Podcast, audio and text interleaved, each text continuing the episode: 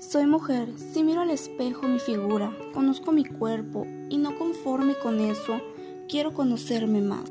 ¿Cómo seré yo, mi espíritu, mi alma, mi esencia? ¿Cómo es? Si débil como abeja, flexible como el junco o dura como el roble, aún no lo sé.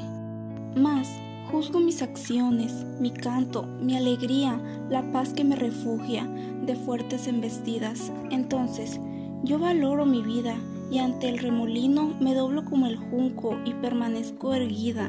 Entonces, ¿me conozco yo misma? Soy mujer de ideales, de fe y de entereza. Y al Señor yo le pido que a todas las mujeres nos dote de grandeza.